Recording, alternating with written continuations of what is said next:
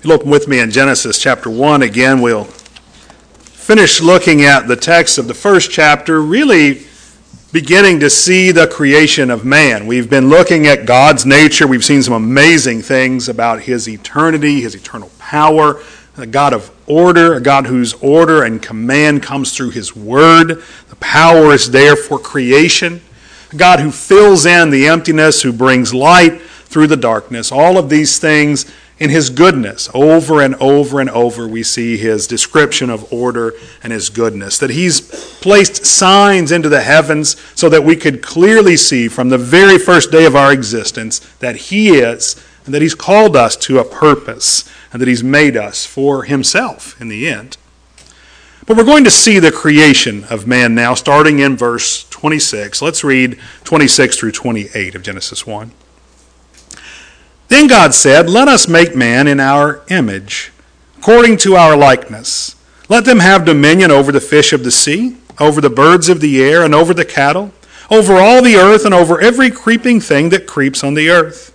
So God created man in his own image. In the image of God he created him, male and female, he created them. Then God blessed them, and God said to them, Be fruitful and multiply, fill the earth and subdue it have dominion over the fish of the sea, over the birds of the air, and over every living thing that moves on the earth. God has been working now for five days. He's been into the sixth day, and he makes the great creatures according to their kind, the cattle and creeping beast in verses 24 and 25. Then he saw that it was good. There's a separation here halfway through this fifth day where he assesses what he's made, and then he makes something else on this, I'm sorry, on the sixth day. And so he speaks differently than he has before. All the other times he said, Let there be, let this happen. But this time, it sounds like a conversation. Let us. Who's he talking to here? Let us make man in our image. I've recently been invited to join a Bible study at a, a mega congregation that is near where I live, and they are very Calvinistic and they're very um, theological. I don't know how better to describe them. But there's a great debate among many of them about what's called the divine council. That God is speaking here to the angels and to Satan himself and saying, we need to make now men Sort of this concept that the divine, the, the celestial beings all got together and created man. It's almost a mythological sort of mindset, the way the Greeks viewed the pantheon of the gods and had men sort of as their playthings. That is not what we're seeing here. Who is God talking to? Thank you.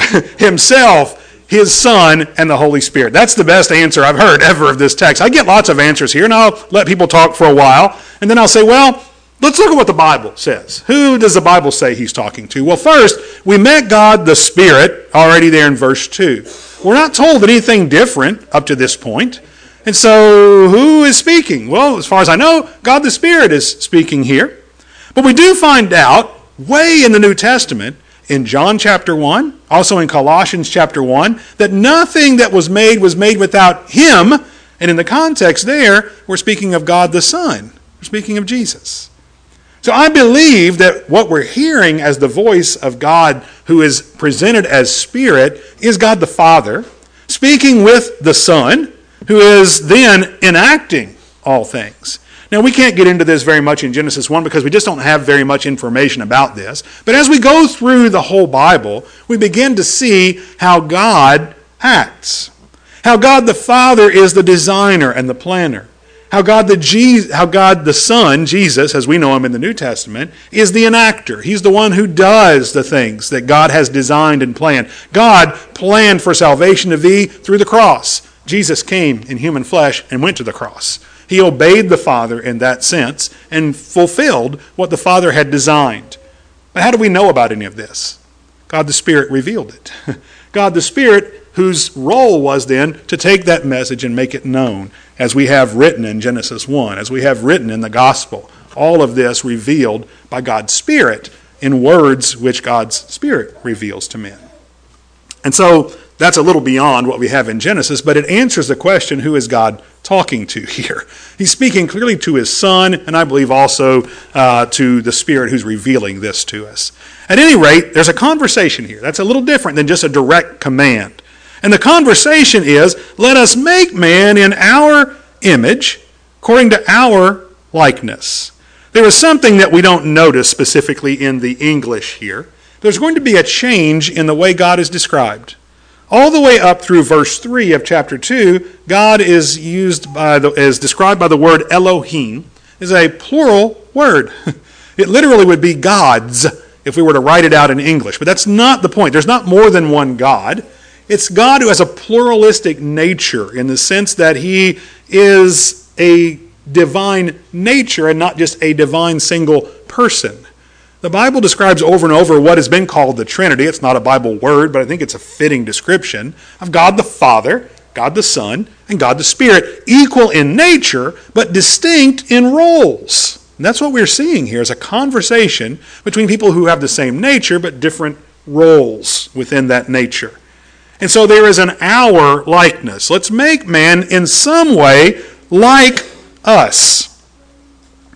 And so when we look at that question, what usually happens when I say, if God made man in his likeness or in their likeness, if we want to use that plural idea, what does man look like then? What do we, what do we begin to, to say?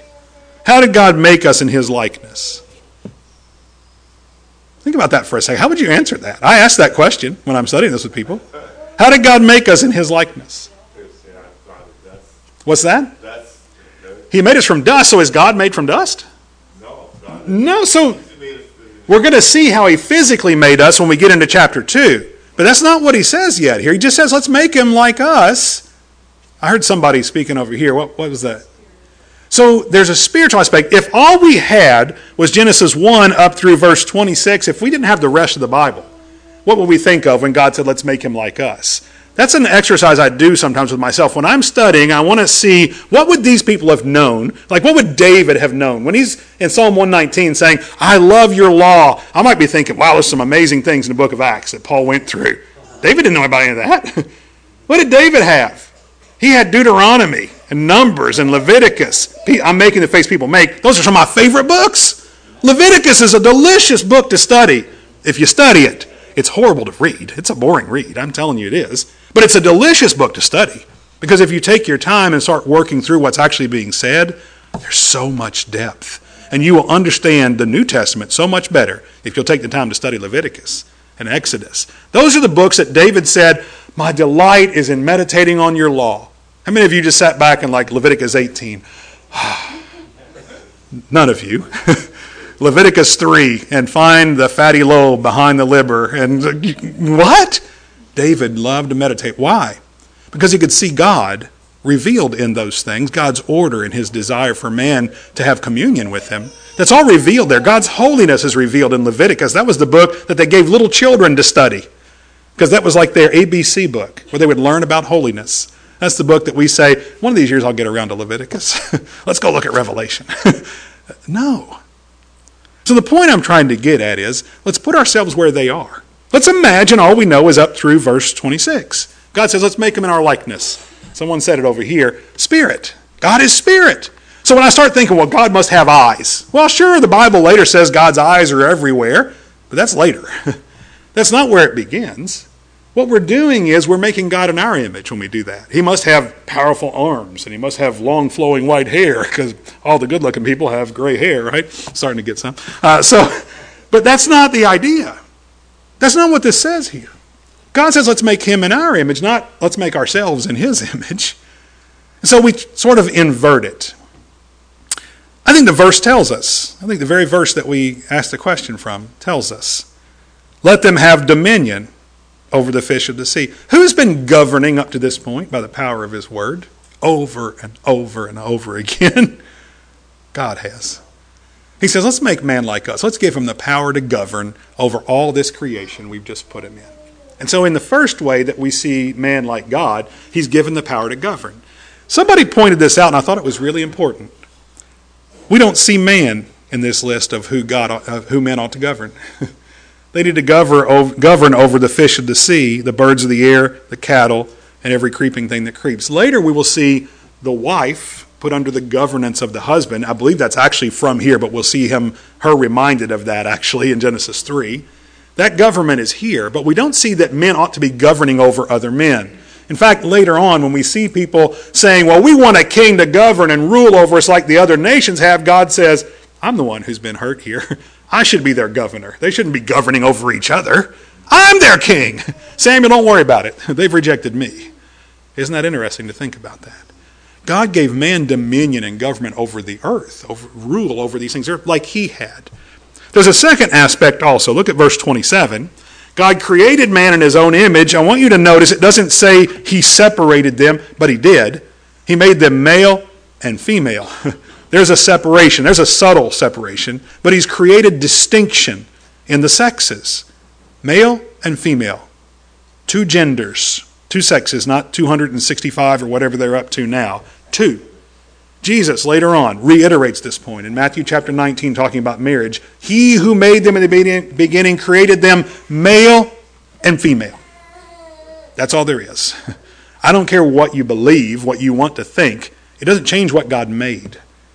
Now, we're in a broken world. We're looking through that cracked lens, and we're going to see if we start with the world, we're going to see all kinds of crazy stuff. But if we start with what God wants, we can start to correct that vision. And that's where we need to be. And we need to be bringing people back to here. Some are going to be offended by it. Many were offended in Jesus' day. And he said, Well, do you want to leave too?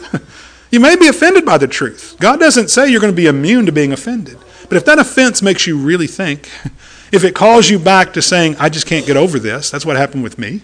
If it calls you back to it, better to be stumbling over the truth and going back to it than to stumble over a lie until finally you've accepted the lie. There are so many people stumbling right now, especially our young kids in school. They're stumbling over the lies they're being fed, and they stumble enough until somebody says, You just stay right there. You're comfortable there now, right? You've fallen enough times. Stay right there. Accept that lie, and you celebrate that lie. It's a lie. stumble over the truth, and then go back and stumble over again if you have to, but come back to the truth every time. And eventually, you're going to see with a clear lens. God will clear it up. He is good. What He made is good. He didn't make any of us for evil purposes. He made us for good. So God started by giving them dominion. Then he made them male and female. In verse 28, I see the second thing that God made us to be like him. He blessed them and said, Be fruitful and multiply, fill the earth and subdue it. Have dominion over the fish of the sea, over the birds of the air, over every living thing that moves on the earth. In those three verses, we're given the two main things that we were made like God the dominion that we're to have in a limited sense. Uh, Paul will talk about this in Romans. He's actually quoting from one of the Psalms. It says, God has placed the earth under his feet for a time, made him lower than the angels. And then the reference is made in Hebrews to Jesus, even as he came as a man, to have dominion over the earth. He's made a little lower than the angels. And we're told that eventually we're going to rule and, and even judge the angels. That's an amazing thing to think about. But God has made us for a time lower than the angels, but He's given us dominion over all of the universe, not just the earth, although that's the sphere here, but how do we get to the moon.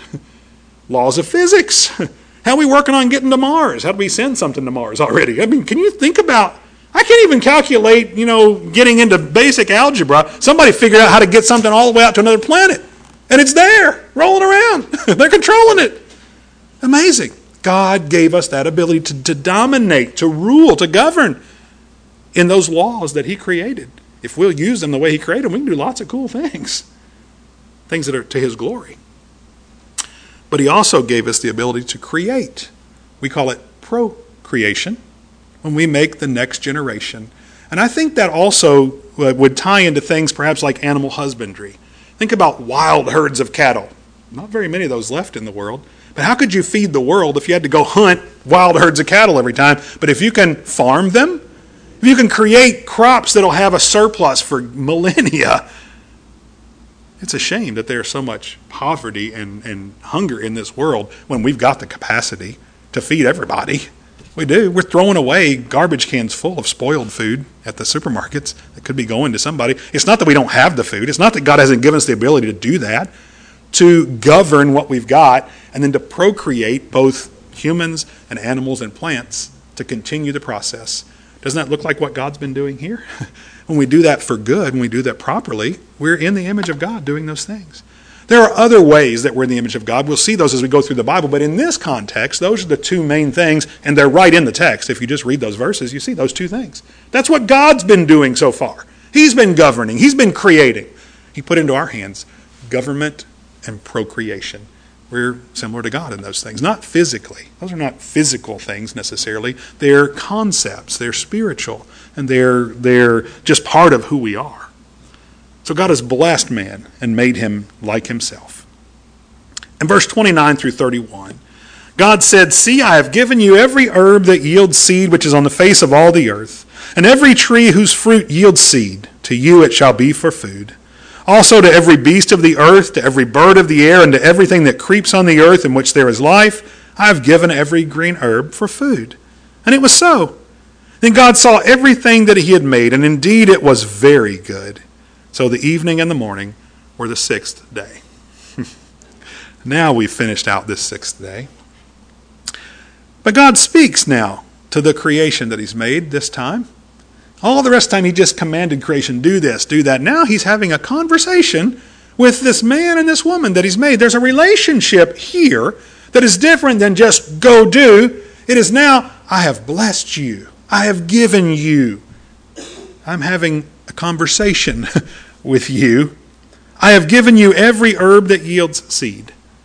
You will be eating the green of this earth. All of these things that I've made to grow, they're all yours but also, verse 30, to all the animals, to every bird, to everything that creeps, everything in which there is life, I have given every green herb. They were all vegetarians. Even the lions and the bears and the tigers, oh my, they were all vegetarians from the beginning. And God saw all this and said, It was very good. I don't know if you've ever watched uh, Discovery Channel or National Geographic. We've watched with our kids sometimes, and it's been like, whoa, let's turn that off real quick. As the gazelle is going gracefully across, and the lion gracefully grabs its neck. and there's grace in both of those, their purpose. But boy, that does not look like very good. In the garden, that wasn't going on. At the outset of creation, before sin comes in, that wasn't going on. There was no death involved in eating. You know, you can pick an apple off an apple tree and that tree continues alive and makes more apples. you can pluck the heads of grain and that grain stalk continues to grow and will make more. Now, we kill the stuff when we harvest it, when we farm it. I think that's perfectly legitimate. But it's not the way it was in the garden. they were eating the green herb, and the green herb continued alive. and the animals were doing the same. Isaiah later will talk about a time when God's going to restore things when the lion and the lamb shall lie down together, and the lion shall eat herb, grass, like the ox. Isn't that an interesting image? One day in Brazil, some people came, and in Brazil, you don't uh, don't knock on somebody's door. You stand outside the gate and clap your hands, and somebody comes and attends the gate. And so I heard somebody clapping, and the kids were outside playing. And when I get there, I overhear a conversation between these people and my children who got to the gate before I did, and they're saying, Wouldn't you just love to have a pet lion? Wouldn't you love to be able to hold a poisonous snake and it would do you no harm? Did you know that when God remakes this earth in the future, that's what you're going to be able to do? They were Jehovah's Witnesses. they had believed in a physical version of what Isaiah was talking about. Isaiah is using a description of the Garden of Eden in those terms. It's symbolic. He's talking about God restoring things when he removes sin and makes things like it was at the beginning. I believe you'll begin to notice as we go through, and I'll, I'll try to point it out some, especially tomorrow when we look at the Garden of Eden. You'll begin to notice these types of the Garden of Eden all through the Bible. Once you learn in Genesis what the sign is, you'll be able to see examples of it all through the rest of the Bible. The promised land that flows with milk and honey, where they went in and they hadn't planted the vineyards and they hadn't built the homes. It was all just given to them, a place that God prepared beforehand for them, using the Canaanites, by the way, to do that. But He prepared this land. That was a type of the Garden of Eden. Jesus gave us another type in John 14. In my Father's house are many mansions. That's the way we think of the Garden of Eden now. This is beautiful, huge home. And there's lots of rooms up there, and I'll go prepare a place for you so that when you come, it'll all be ready. Uh, those are all types of Eden. It doesn't mean literally Jesus is going to go build a house up in heaven somewhere, but he's trying to remind us that he's going to prepare all things, as God prepared all things here, and put them in this peaceful place where there's no death and no decay, animals aren't eating each other, and everything is indeed very good. When we think about the evolutionary model, there is teaching that these millennia that are supposed on the first three days before the sun, moon, and stars were in place, that there was a lot of dying and killing and evolving, and only the fittest were surviving over millennia and millennia and millennia before sin ever entered. That is the cause for death. There's a theological problem with evolution, not just a time problem. There's a theological problem. Death comes in, we'll find out in chapter 3, because of sin.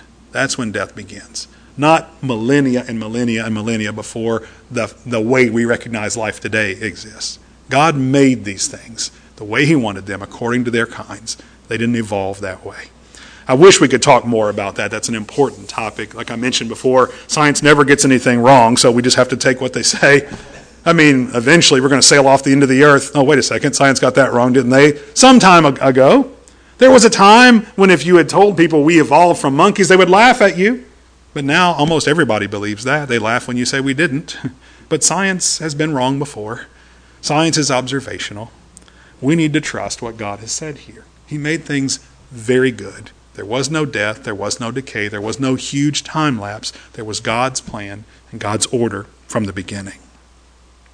Verses 1 through 3 in chapter 2 actually belong to chapter 1. This is one of those few times when I, whoever uh, designed these divisions, this wasn't in the original text, it was in the 12th and 13th century. Uh, some monastics devised these divisions. I'm very thankful for them. They're very helpful because we can read the same verses together instead of just somewhere on the scroll trying to find it. But sometimes they would get things wrong, and I believe these first three verses of chapter 2 are actually part of chapter 1. I'll tell you why when we get to verse 4, but I want to just read these together with chapter 1. Thus the heavens and the earth and all the host of them were finished. And on the seventh day, God ended his work which he had done, and he rested on the seventh day from all his work which he had done. Then God blessed the seventh day and sanctified it, because in it he rested from all his work which God had created and made. The heavens and the earth. We were told in verse 1 that's what God is creating in the beginning, so he's done that. He's finished this work of creation, and there's something else we're told. And all the host of them. Does anybody have a different translation there in verse 1? All the host. It's a word that describes all the beings. All the beings in heaven and earth, all the types of being would be the, the question here on earth.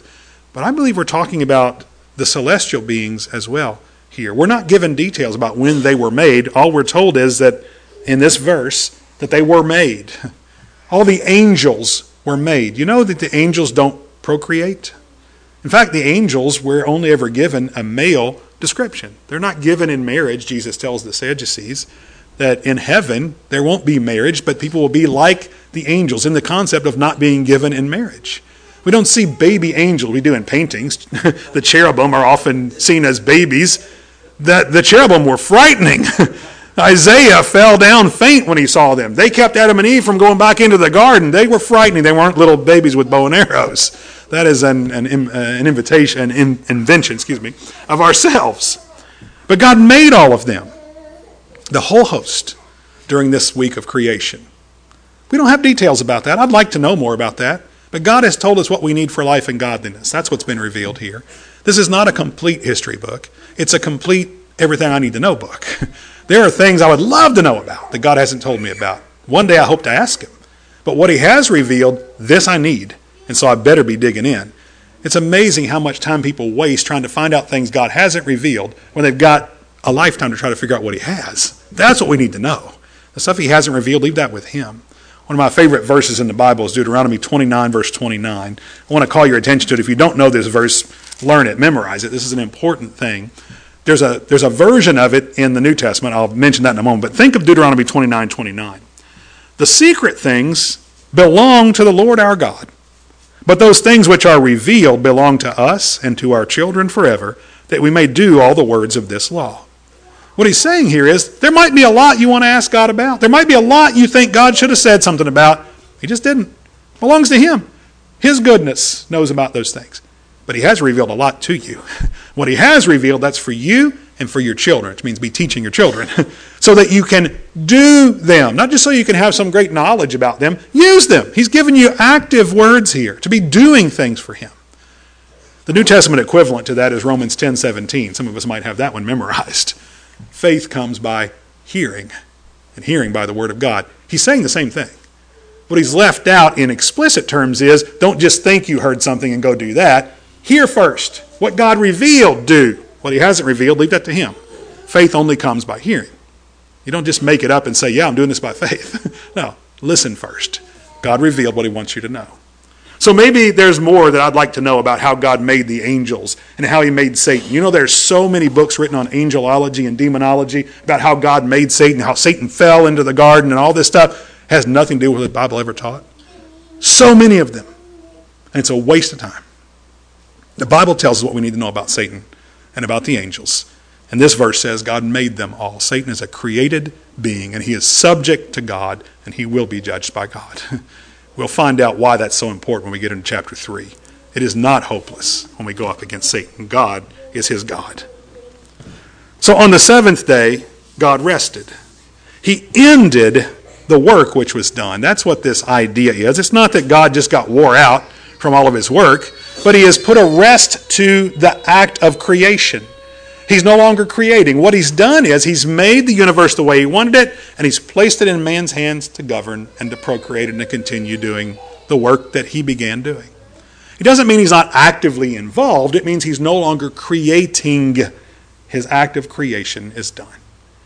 And it's perfect, it's very good. It's what he wanted. And he's left it to man. And we'll see what man's going to do with it when we get into chapter 3. He blesses the seventh day here and sets it apart. This is the seventh time he has separated something. This time, my version used the word sanctified. It's the same word that was divided or separated all those other six times. This time it used the right word. he sanctified this day because in it he rested from all the work which he created and made. What did he tell man to do with this day here? What did he tell man to do with this day here? Thank you for the answer. But he said nothing here and won't for a long time.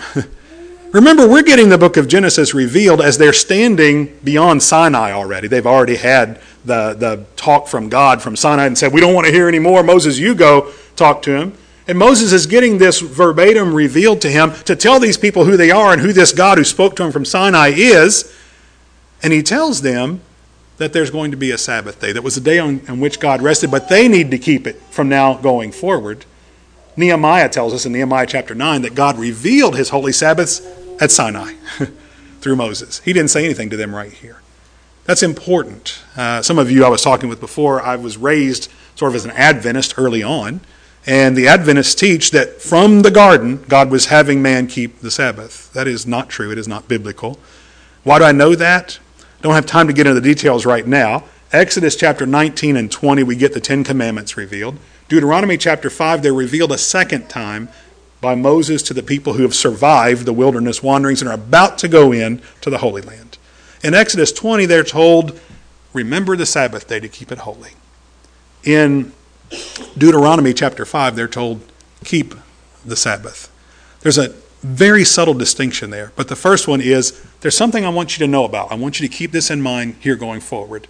After they've been doing it for 40 years, he just says, keep doing that. Keep doing it. it's very subtle, but it's very important.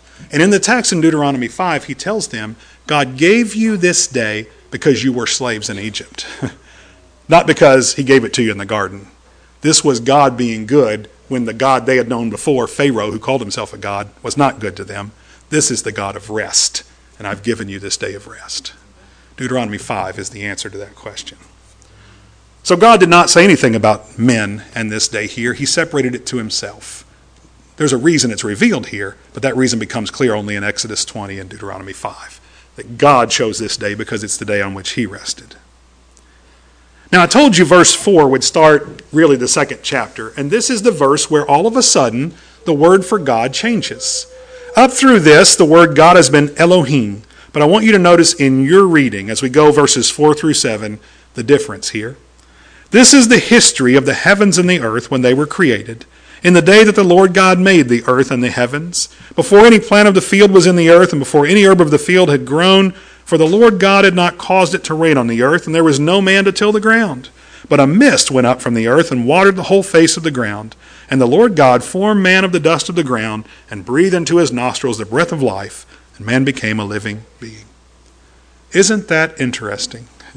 I don't remember how many times I had read these chapters before I noticed all of a sudden in verse 4 that God is now the Lord God, in my version in capitals, because it's Jehovah being spoken of here, no longer just Elohim. It's Jehovah Elohim, which is a very interesting way to describe God. he is the God of covenants. There's now man and woman on earth. Before there wasn't. You can't have a covenant with animals. I mean, God can. But God has a relationship with man and woman, and from this point forward, when we look at the creation story of man, God is the God of covenants. He is the God who has a personal name and can interact personally with people. And so we begin to see that starting in verse 4. I think this is where the chapter break really should have been.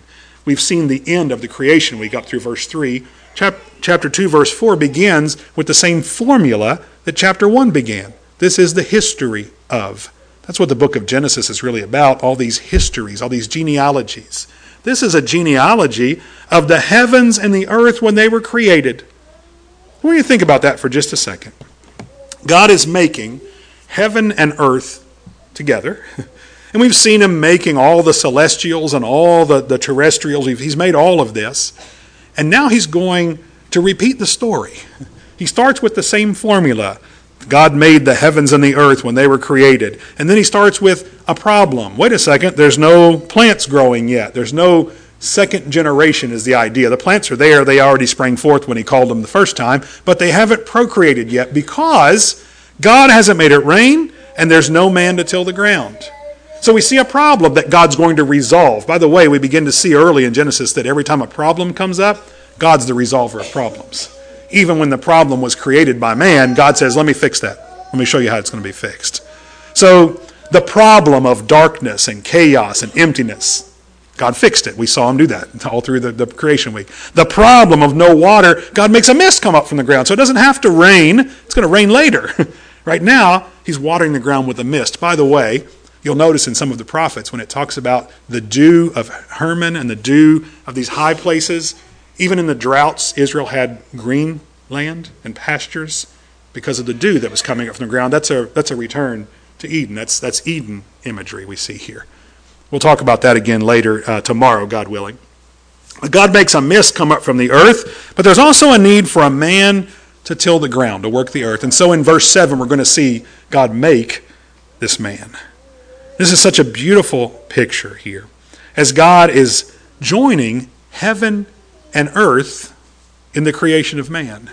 This is truly the genealogy of heaven and earth as we go through the formula once again. What we're going to see in Genesis 2 is a, is a technique that the Holy Spirit uses a lot in the Old Testament of this sort of repetition where you get a generic version at first, and it's pretty detailed, but Genesis 1 through verse 3 of chapter 2 is a generic version of the creation of the heavens and the earth. We see each day a little bit about what was made. In Genesis 2, we're going to get a specific look at day 6. And not the animals, the first part of day 6, man and woman. And then the relationship they'll have. And so we hone in into day 6 to get more details. Over and over, the Proverbs do this, the Psalms do this. Six things the Lord hates, yea, seven. And then he goes in. There's this repetition over and over that we see. Holy Spirit uses that technique. It's great for memorization when this was still oral, it was helpful to say thing one time and then say it with more detail a second time. And that's what we've got going on here. In chapter 2, we're in the sixth day, and I'll show that more clearly, God willing, tomorrow when we look more at the details in chapter 2. But look at verse 7. The Lord God formed man of the dust of the ground and breathed into his nostrils the breath of life, and man became a living being. There are several things going on here. First, we already noticed that when God made light, he said, Let there be light. When he made the waters and sea, he said, Let there be a separation, let there be a division, let there this. When he made man, he had a conversation. Let us make man in our image. And then he, made man. He created man in his own image. We saw that in chapter 1. But now there's detail in verse 7. Did you notice the verb?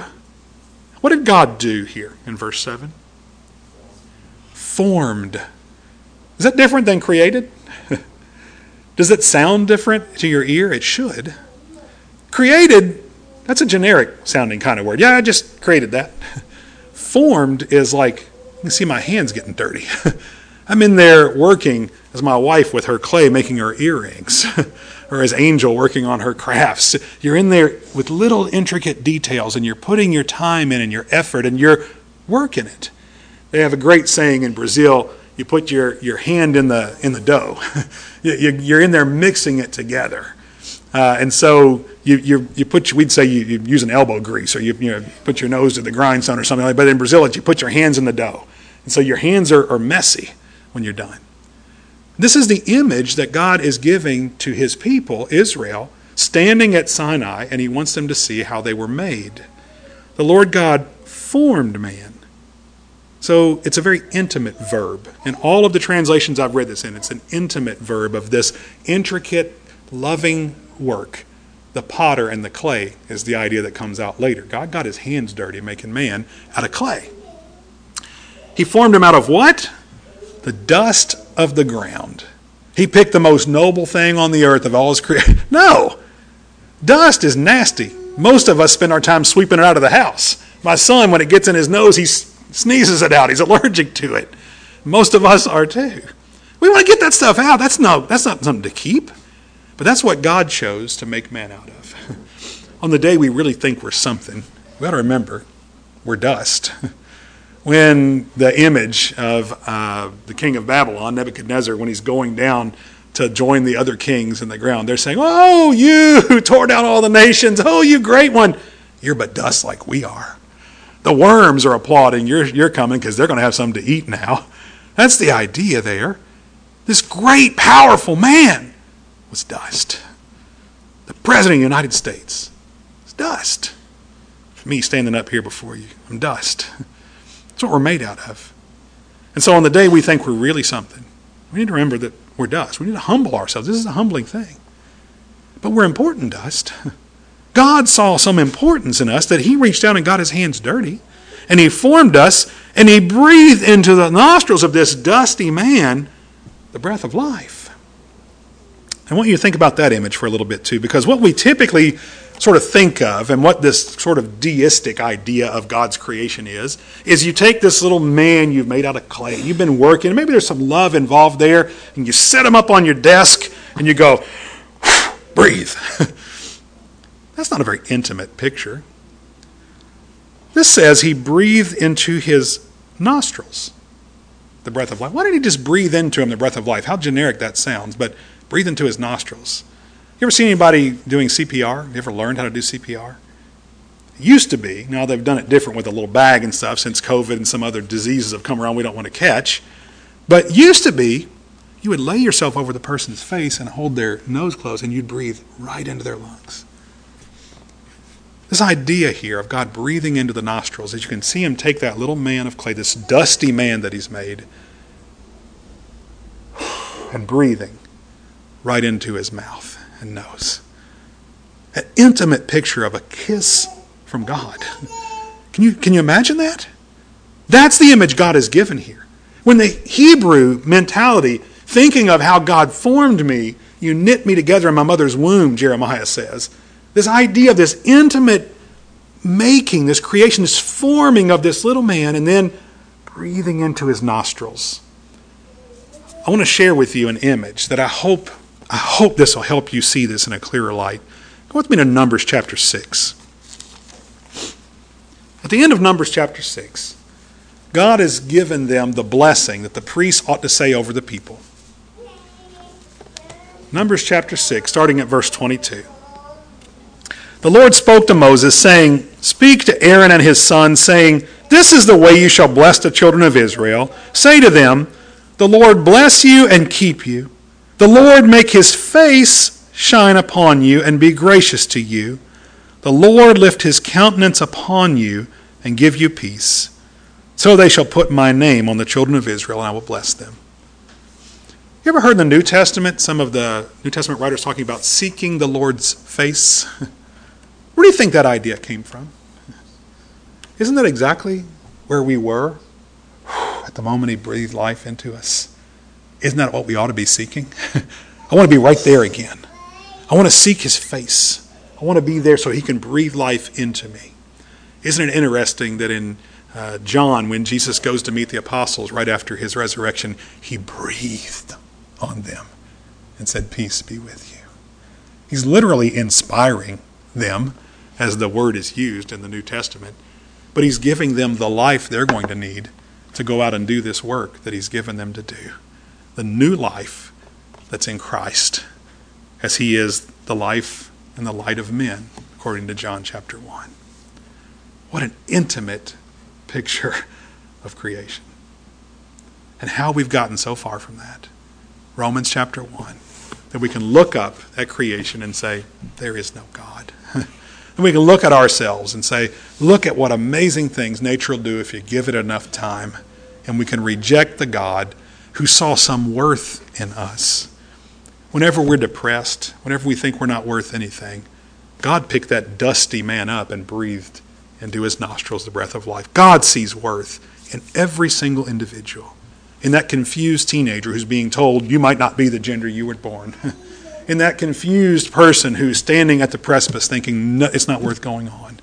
Those confused people who are seeking answers in drugs and alcohol and sex and whatever else it might be, instead of seeking God's face, we can help them. We've got what they need right here. We've got to help them get a clear view show them that their lens is cracked, help them to see that, and start giving them what they need. This is the only thing that can help them. Romans chapter 1, I neglected to mention this the other day when I was talking about beginning where Paul began and where God began and where David began. Paul said, The gospel is the power of God for salvation to everyone who will believe. And then he started talking about the God of creation. But it's the gospel that has that power. If you are not a Christian, you need to seek God's face. If you are a Christian, you need to seek God's face. that is the only hope we have for life. And it's a hope that goes beyond this physical life because God is spirit and He's made us like Him. And He wants that relationship to continue beyond this life into the completely spiritual realm as He can breathe life into us for eternity. That's His desire in Christ. Won't you make that your desire? If we can help you to make that your desire and to fulfill that desire in Christ, let us know how we can do that this day. We love you. Thank you.